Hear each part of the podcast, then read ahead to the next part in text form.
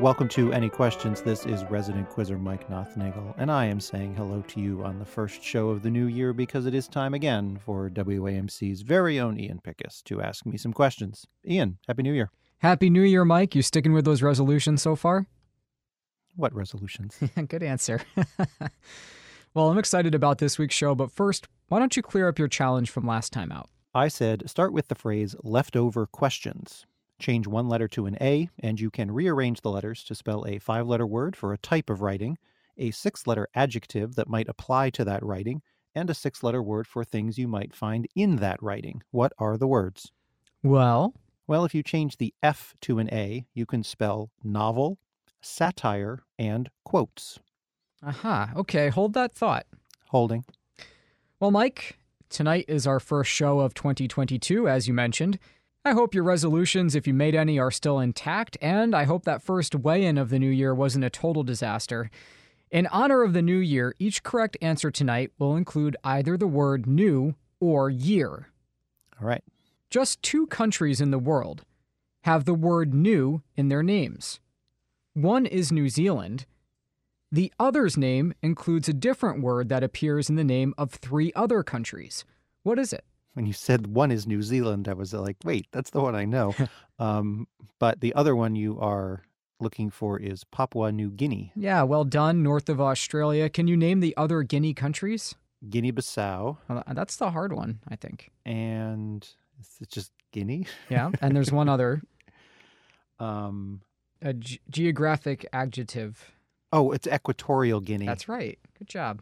In the title of a memoir published in 2005 about the aftermath of the death of fellow writer John Gregory Dunne, her husband, how does Joan Didion describe her many months of grieving? Oh, rest in peace, Joan Didion. Um, that book is called The Year of Magical Thinking. Well done. Uh, and that, of course, later became a stage play. As Mike says, Didion died at age 87 two days before this past Christmas. On the market for just 79 days in 1985, what consumer product returned to shelves in 2019 as a promotional tie in for season three of the Netflix smash Stranger Things? I still am not quite sure that it was really a thing, except I was around when it was a thing. That is New Coke. Yeah, New Coke. And according to Coca Cola, the relaunch of New Coke required scouring analog archives to recreate the logo and pinpoint the slightly different color red used for that product.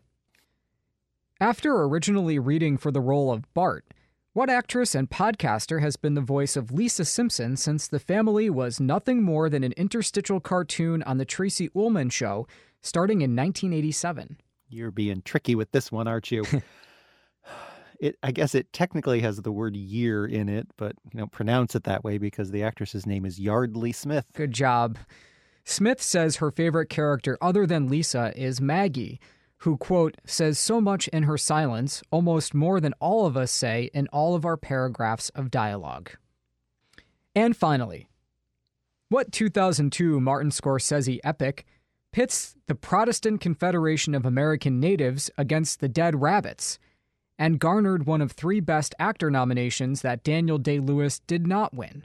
Is that Gangs of New York? It's Gangs of New York. Day Lewis portrays William the Butcher Cutting, but he lost that year at the Oscars to Adrien Brody for The Pianist. Well, Mike Nothnagel started the new year off right. He went five for five. How about you? Let us know. Quiz at WAMC.org.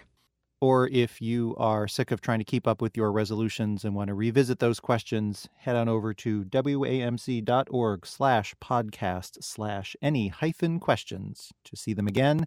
There's also some extra credit there for your troubles, and there's also a challenge. Ian, Start with the last name of a living popular American writer.